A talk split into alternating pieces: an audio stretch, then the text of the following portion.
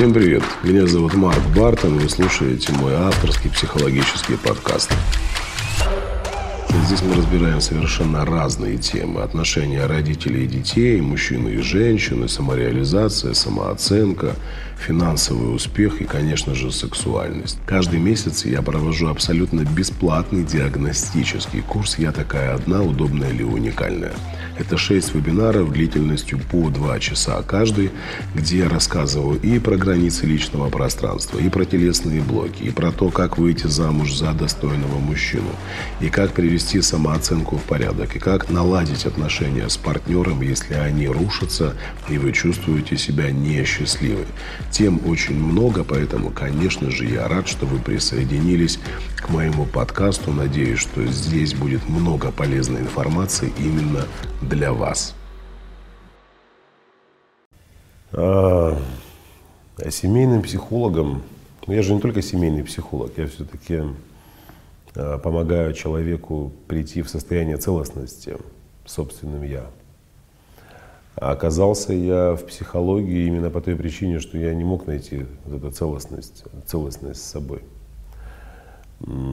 Опыт мой жизненный, несмотря на то, что мне 37 лет, он все-таки говорит о том, что я большую часть своей жизни прожил неосознанно, допуская массу каких-то ошибок, спотыкаясь, падая, э, ломая кому-то жизнь, кто-то ее мне ломал.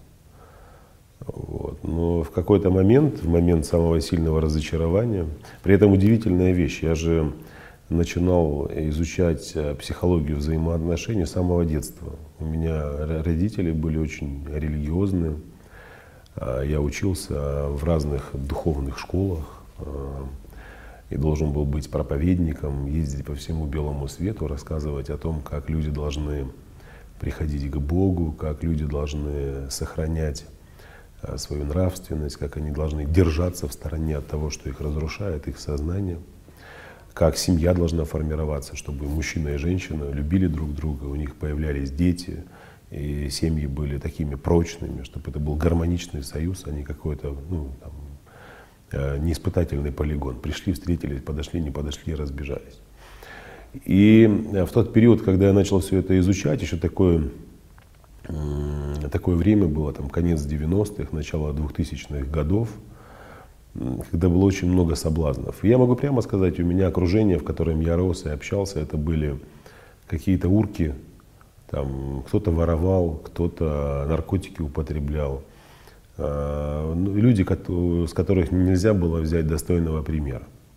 А с одной стороны, у меня было совсем другое окружение. Это люди набожные, люди честные, люди чистые. И когда ты смотришь на то, как живет, например, а, живут твои сверстники, у тебя это вызывает очень ну, такой естественный интерес. А как это? А как это покурить травку? А как это а, выпить там водки? А как это украсть что-то? А как это а, вести какой-то не совсем приличный образ жизни? И мы же понимаем, что тот же подросток, он где большую часть времени проводит? Он идет в школу, там практически целый день находится. И когда ты выделяешься в этой толпе и понимаешь, что ты другой, не такой, как все, и причем твое окружение знает, чем ты интересуешься, чем ты увлекаешься. Я помню такие моменты, когда я был еще школьником, и у меня было, значит, такое прозвище в школе «Апостол Марк». Вот. И все там бегали, подкалывали меня. Вот апостол Марк пришел, отпусти грехи, э, там, помолись за меня. И все это, естественно, преподносилось в такой шуточной форме, где-то с какими-то издевательствами.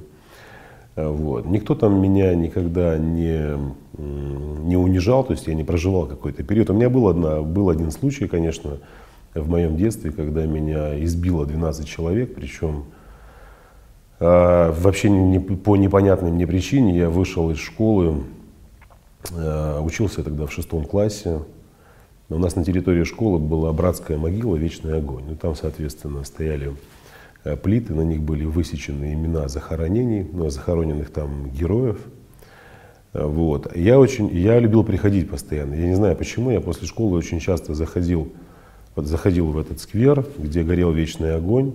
Ну, просто стоял там, читал имена этих людей. Мне было просто интересно, как это Даже какая-то история, знаешь, там кто-то воевал, кто-то сражался. Я вообще от одного осознания, что на этом месте там несколько тысяч человек сейчас находится, потому что здесь происходили какие-то события. А сейчас здесь просто люди ходят, учатся, с детьми гуляют. И я зашел в этот скверик, и там, значит, сидит, сидела какая-то компания, там парни, девушки были. Их было очень много, там больше 12, он там 12 парней было. Вот. И один из них спросил у меня сигарету, я сказал, у меня нет сигареты. Потом еще что-то спросили. Я начал уже выходить как-то, идти.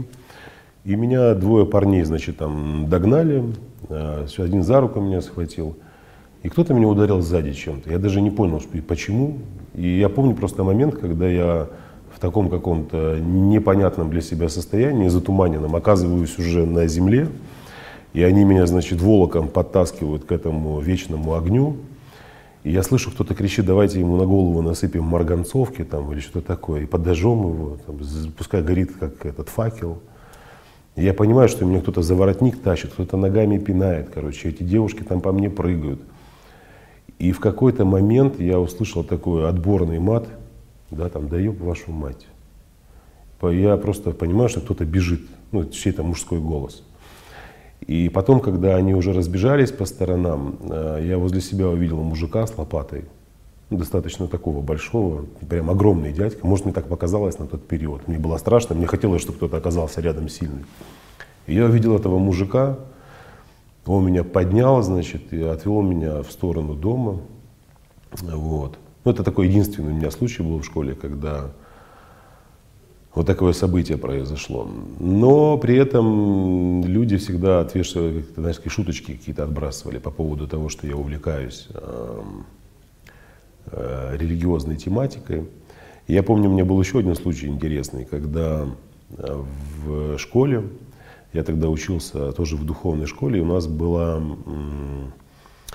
мы как раз проходили тему публичных выступлений. А, причем обучение у нас длилось на протяжении нескольких лет, и мне нужно было еженедельно выступать перед э, аудиторией с определенными докладами. То есть мне дают какую-то тему а, там, из Библии, я должен на эту тему написать доклад, при этом не просто написать его, а выступить публично, используя при этом жесты, динамику речи, а, правильно поставленный голос. Вот. И я, естественно, прописывал это все и репетировал репетировал возле зеркала, а зеркало так находилось недалеко от окна, а мы жили на первом этаже. И там постоянно собирались разные зеваки и слушали все это. А сейчас, когда мне уже 37 лет, а, сейчас же модно, модны все эти коучи, спикеры, там, тренеры, мастера публичных выступлений, там, ну, абсолютно разные сейчас люди есть, специалисты.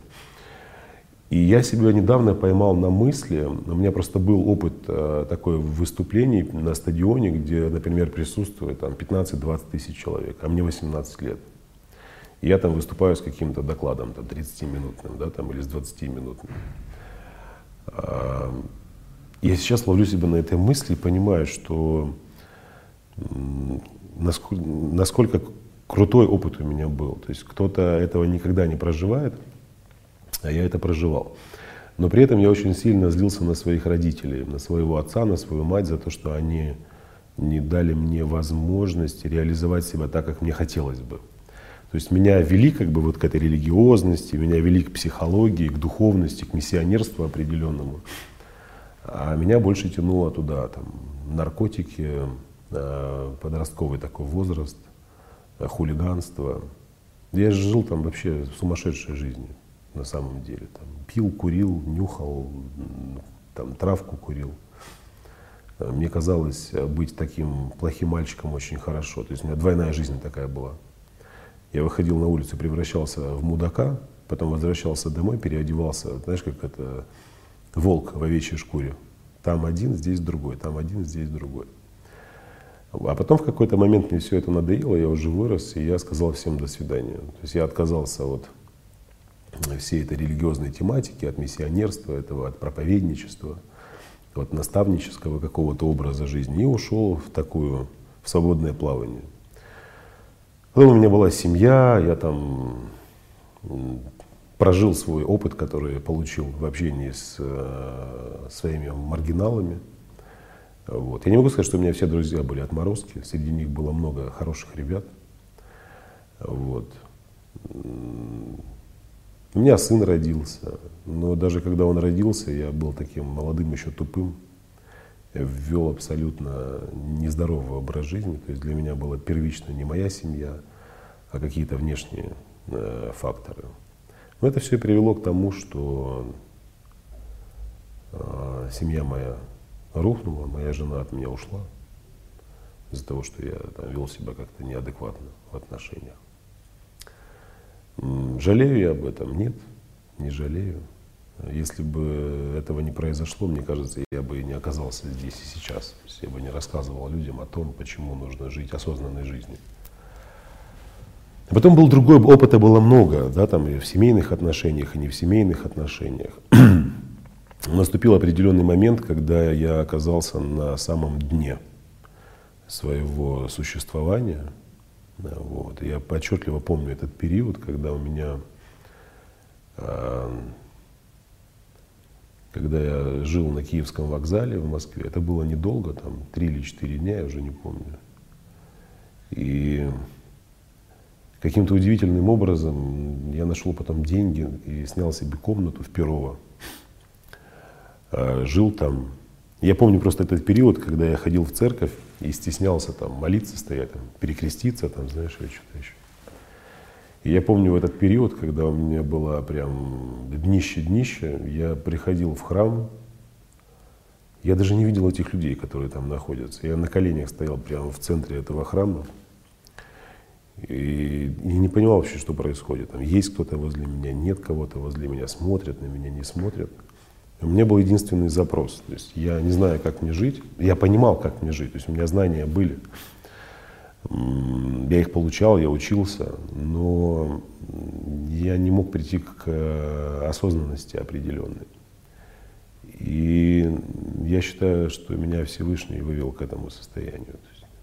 Я бы сам оттуда не выбрался. Скатился бы еще дальше. А сейчас я понимаю, что да, вы знаете, у моих подписчиков же постоянно возникает вопрос. Они же пишут мне, спрашивают, Марк, а вы сами это счастливый человек, у вас все хорошо в жизни, вы же тут транслируете ценности семейные, вот. а вы счастливы, там, а ваша жена.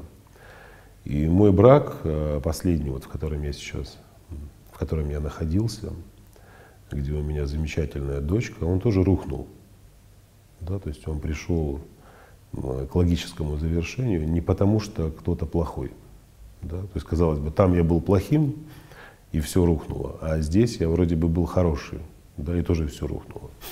Но так часто бывает, что у людей э, расходятся взгляды на жизнь и принципы. То есть все, что ценно для меня, не является ценным для моей супруги. А то, что ценно для нее, не является ценностью для меня.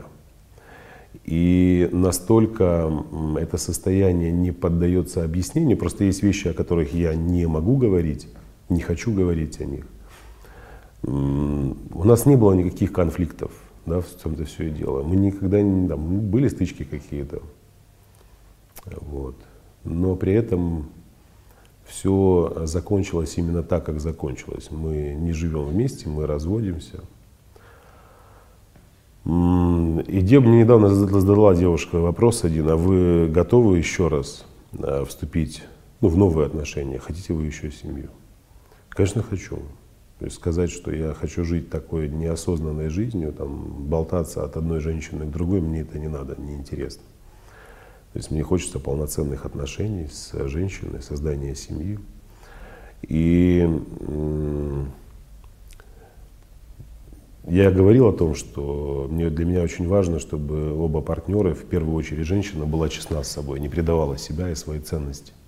Потому что когда женщина предает себя в отношениях с мужчиной, она разрушается. Да и мужчина тоже, в принципе. И я думаю, что мы просто очень,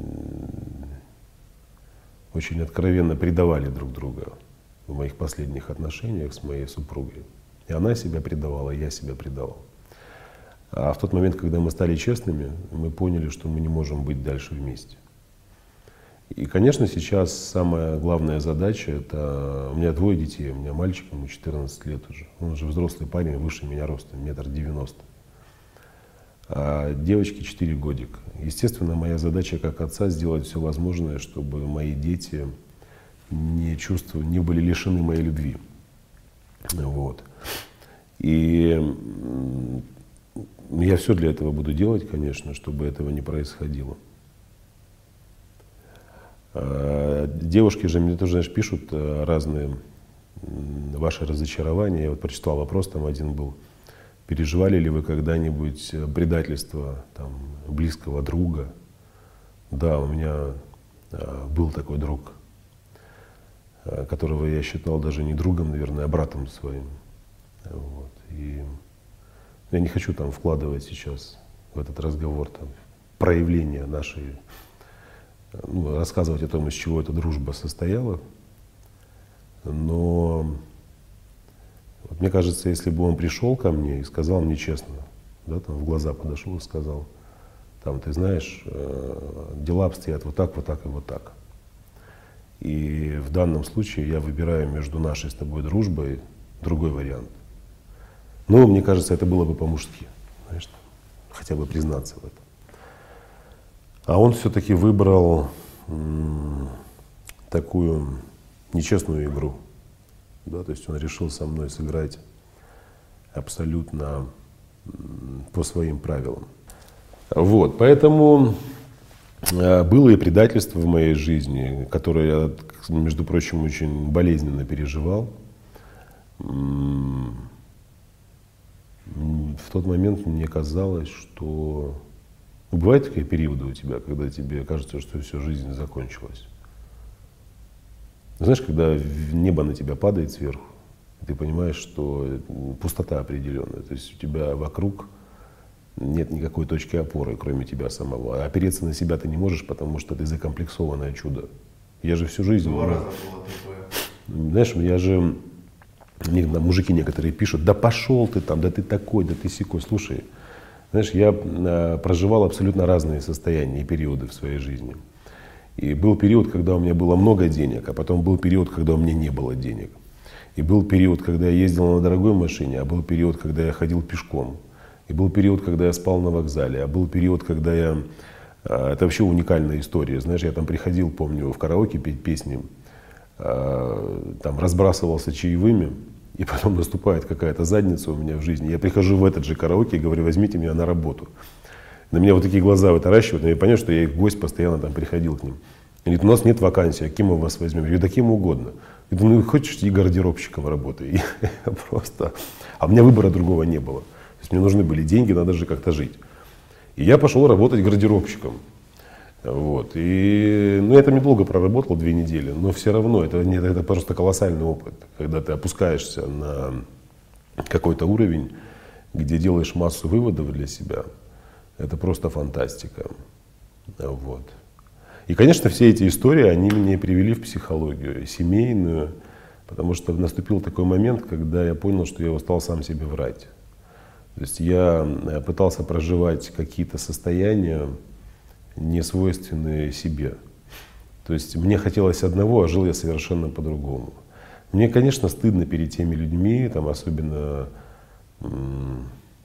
перед некоторыми женщинами, с которыми у меня были отношения, я в них э, вел себя достаточно пренебрежительно. Я понимаю, какие там чувства они переживали в тот период, как им было сложно. Э, но, видимо, на тот момент я просто не мог быть другим. Я хотел, но не мог. Мне не получалось. Э, сейчас я понимаю, что да, у меня был большой опыт работы в политической психологии. Она мне очень нравилась, эта работа, но всегда оставался какой-то осадок после этого. А когда я уже перешел в семейную психологию, а прежде чем я это сделал, я начал работать над своими комплексами. Я понимал, что меня сдерживают а, определенные страхи, сомнения. У меня же тоже был свой опыт, свои детские травмы какие-то. Но я всегда хотел казаться быть сильным. Да, то есть мне казалось, что я буду создавать видимость сильного человека, хотя на самом деле это было не так. Я приходил домой и видел в зеркало, в зеркале в отражении совершенно другого человека. И понимал, что на улице я один, а перед зеркалом совсем другой. И я устал от этого состояния. Потом начал признаваться в себе в том, что я слабый, в том, что я, в принципе, как мужчина из себя ничего не представляю. От того, что там во мне 100 килограмм веса, и я там, могу кому-то в пятак заехать. Ну а дальше что? Ну, что, что, что результат какой от этого? Никакого результата нет.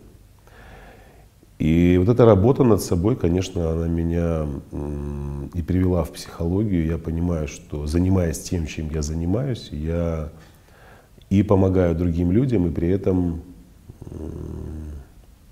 помогаю самому себе.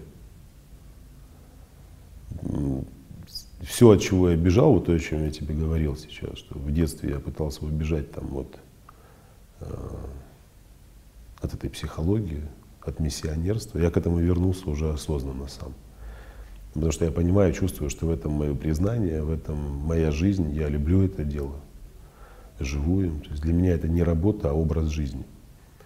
И на вопрос, а сами вы соответствуете тем ценностям, которые транслируете, я стремлюсь к этому я не хочу жить другой жизнью. То есть я не могу сказать, что я идеальный мужчина. Я им никогда и не стану. Я и не хочу им быть идеальным. Если я стану идеальным, мне будет неинтересно жить. А ценности, о которых я рассказываю, они действительно являются ценностями, ценностью для меня. Мне хочется абсолютно здоровых отношений, но осознанных. Потому что я понимаю, что мои отношения прошлое, они были в большей степени неосознанными.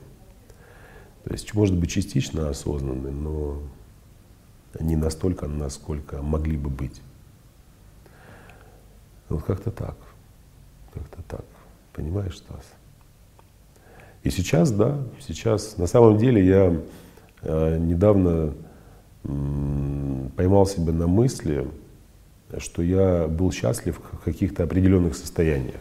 Там, в состоянии отцовства, в состоянии там, э, семейных отношений. То есть были какие-то вспышки, где я чувствовал источники счастья. Но так, чтобы я был абсолютно счастливым человеком, у меня такое бывало состояние, но очень редко. Но я уже близок к этому. А близок почему? Потому что, мне кажется, есть еще какие-то моменты, которые меня все-таки сдерживают от того, чтобы я был счастлив наедине сам с собой. И я же призываю девушек постоянно, любите себя, Любите себя, любите себя, любите себя. Почему это важно? Потому что мы часто то, чего не можем дать себе сами, требуем от других людей. А они нам тоже этого дать не могут, потому что не знают как. И мы очень болезненно реагируем на это. Мучаемся, страдаем, потом расстаемся с людьми. И мне кажется, что я уже практически научился проживать счастье наедине с собой получать кайф от абсолютно разных процессов. Едешь ты в автомобиле, ешь ты там какой-то бутерброд, или ты просто смотришь в окно и получаешь удовольствие от того, что видишь там солнце, листики вокруг тебя. Это очень круто. Это очень круто. Ну как-то так. Я думаю, продолжение следует. Мы еще ответим на многие вопросы. А почему я на них отвечаю? Ну, мне кажется, это, это правильно быть честным с людьми, которые на тебя подписаны. Сейчас же очень много всяких там, коучей, да, специалистов, разных психологов. Они все транслируют какую-то идеальную форму подачи себя. То есть такое ощущение складывается, что они не люди, что у него не может быть своих проблем, что у них не могут быть своих разочарований. Но я, к счастью, знаю многих из них лично, то есть общаюсь с ними, встречаюсь на съемках я понимаю, что они представляют из себя, эти люди, с какими они трудностями сталкиваются, проблемами, но по какой-то причине они все это скрывают. Видимо, они таким образом думают, что мы тогда не сможем мотивировать кого-то. То есть, если мы расскажем, что у нас были свои трудности, то тогда мы не сможем быть хорошими мотиваторами. И у меня совсем другой взгляд на эту тему. То есть для меня очень важна честность. Эта честность, она должна соблюдаться во всем и в отношениях с э, друзьями, и в отношениях с женщиной, и в отношениях рабочих, и тем более, если ты взаимодействуешь с людьми, если взаимодействие, оно должно быть основано на честности. И как мне смотреть женщине в глаза, которая с которой я работаю, например, там, приходят они на лекции на какие-то, на тренинги. Я хожу и улыбаюсь, да, рассказываю какой я умный, правильный, идеальный, счастливый. Нет, я такой же, как и вы. Просто, возможно, владею информацией, которой вы не владеете. А вы владеете информацией, которой я не владею. Вот я же не знаю, как настраивать эти камеры для того, чтобы снимать видео. Да? То есть мне нужно научиться этому. Как это смонтировать, как свести звук, видео, там, графику наложить. У меня нет таких знаний. Если я захочу этому научиться, я приду к тебе. И ты мне расскажешь. Но говорит ли это о том, что ты идеальный оператор и не допускаешь, например, никогда никаких ошибок? Конечно, нет. Ну вот. Ты что делаешь? Ты просто осознанный оператор. Ты, ты стремишься к хорошему качеству, делаешь свою работу. Если что-то не получается, ты совершенствуешься. Правильно? Так же и здесь. А так как у меня работа прозрачная, я не могу, знаешь, когда я вот сижу, проводишь прямой эфир, и тебе девушка задают вопросы. Марк, почему так поздно вы не спешите домой? Ну, потому что меня там никто не ждет. Потому я туда и не спешу. Потому что у меня нет там жены. У меня... Ну, куда мне спешить нужно? Естественно, я живу своей жизнью. Марк, почему вы никогда во время эфиров не рассказываете о своей жене? Ну, потому что я не хочу врать. То есть зачем мне что-то рассказывать, э, придумывать истории какие-то? Ну, лучше я промолчу. На самом деле, я очень благодарен э, женщинам, с которыми я был в отношениях. У меня прекрасные дети – и они замечательные женщины. И, наверное, наверное, у меня просто не получилось взаимодействовать с ними так, как им хотелось бы, а у них так, как мне хотелось бы. И сейчас об этом уже говорить э, бессмысленно и бесполезно, потому что все как есть, так и есть. Но я очень надеюсь на то, что в их жизни все будет очень гармонично, и они будут счастливы. И мне, почему я хочу, чтобы они были счастливы? Потому что там рядом дети мои. Если они будут видеть счастье своих матерей, они сами смогут быть счастливыми. Поэтому психолог тоже человек – я могу прийти домой и быть в плохом настроении, а могу прийти домой и быть в хорошем настроении. А могу выругаться матом, а могу э, дать слабинку и прокричаться. Могу быть агрессивным, могу быть каким угодно. Потому что я тоже человек. У меня есть какие-то свои э, внутренние, внутренние состояния, которые имеют право существовать и проявляться. Я думаю, что следующее видео, которое мы запишем, оно будет не менее откровенным. Много есть чем поделиться и что рассказать. И, конечно, я благодарен вам за то, что вы подписаны на мой канал и интересуетесь тем, чем интересуюсь я. Э, берете для себя что-то полезное, делаете выводы. Я очень надеюсь на то, что эта информация меняет ваши жизни к лучшему. Э, я, естественно, стараюсь вкладывать в свою работу и сердце, и душу, и где-то свой опыт. Я как психолог не могу его транслировать в качестве образца для подражания, либо наоборот, как в качестве примера какого-то. Я это делаю, наверное, скорее для того, чтобы показать вам, что даже тот человек, у которого есть знания, как должно быть, не всегда может э, достичь состояния полного счастья и гармонии. Говорит ли это о том, что вообще не нужно заниматься собой, изучать себя? Нет. Если я сейчас задам себе вопрос, счастливый ли я человек, я счастлив. Я действительно счастлив от того, что я живу, дышу, слышу, вижу. Это очень круто. Вам спасибо большое. Давайте будем э, развиваться дальше вместе. Если вам это интересно, проходите регистрацию на бесплатный онлайн-курс «Я такая одна, удобная или уникальная». И до скорой встречи. Пока.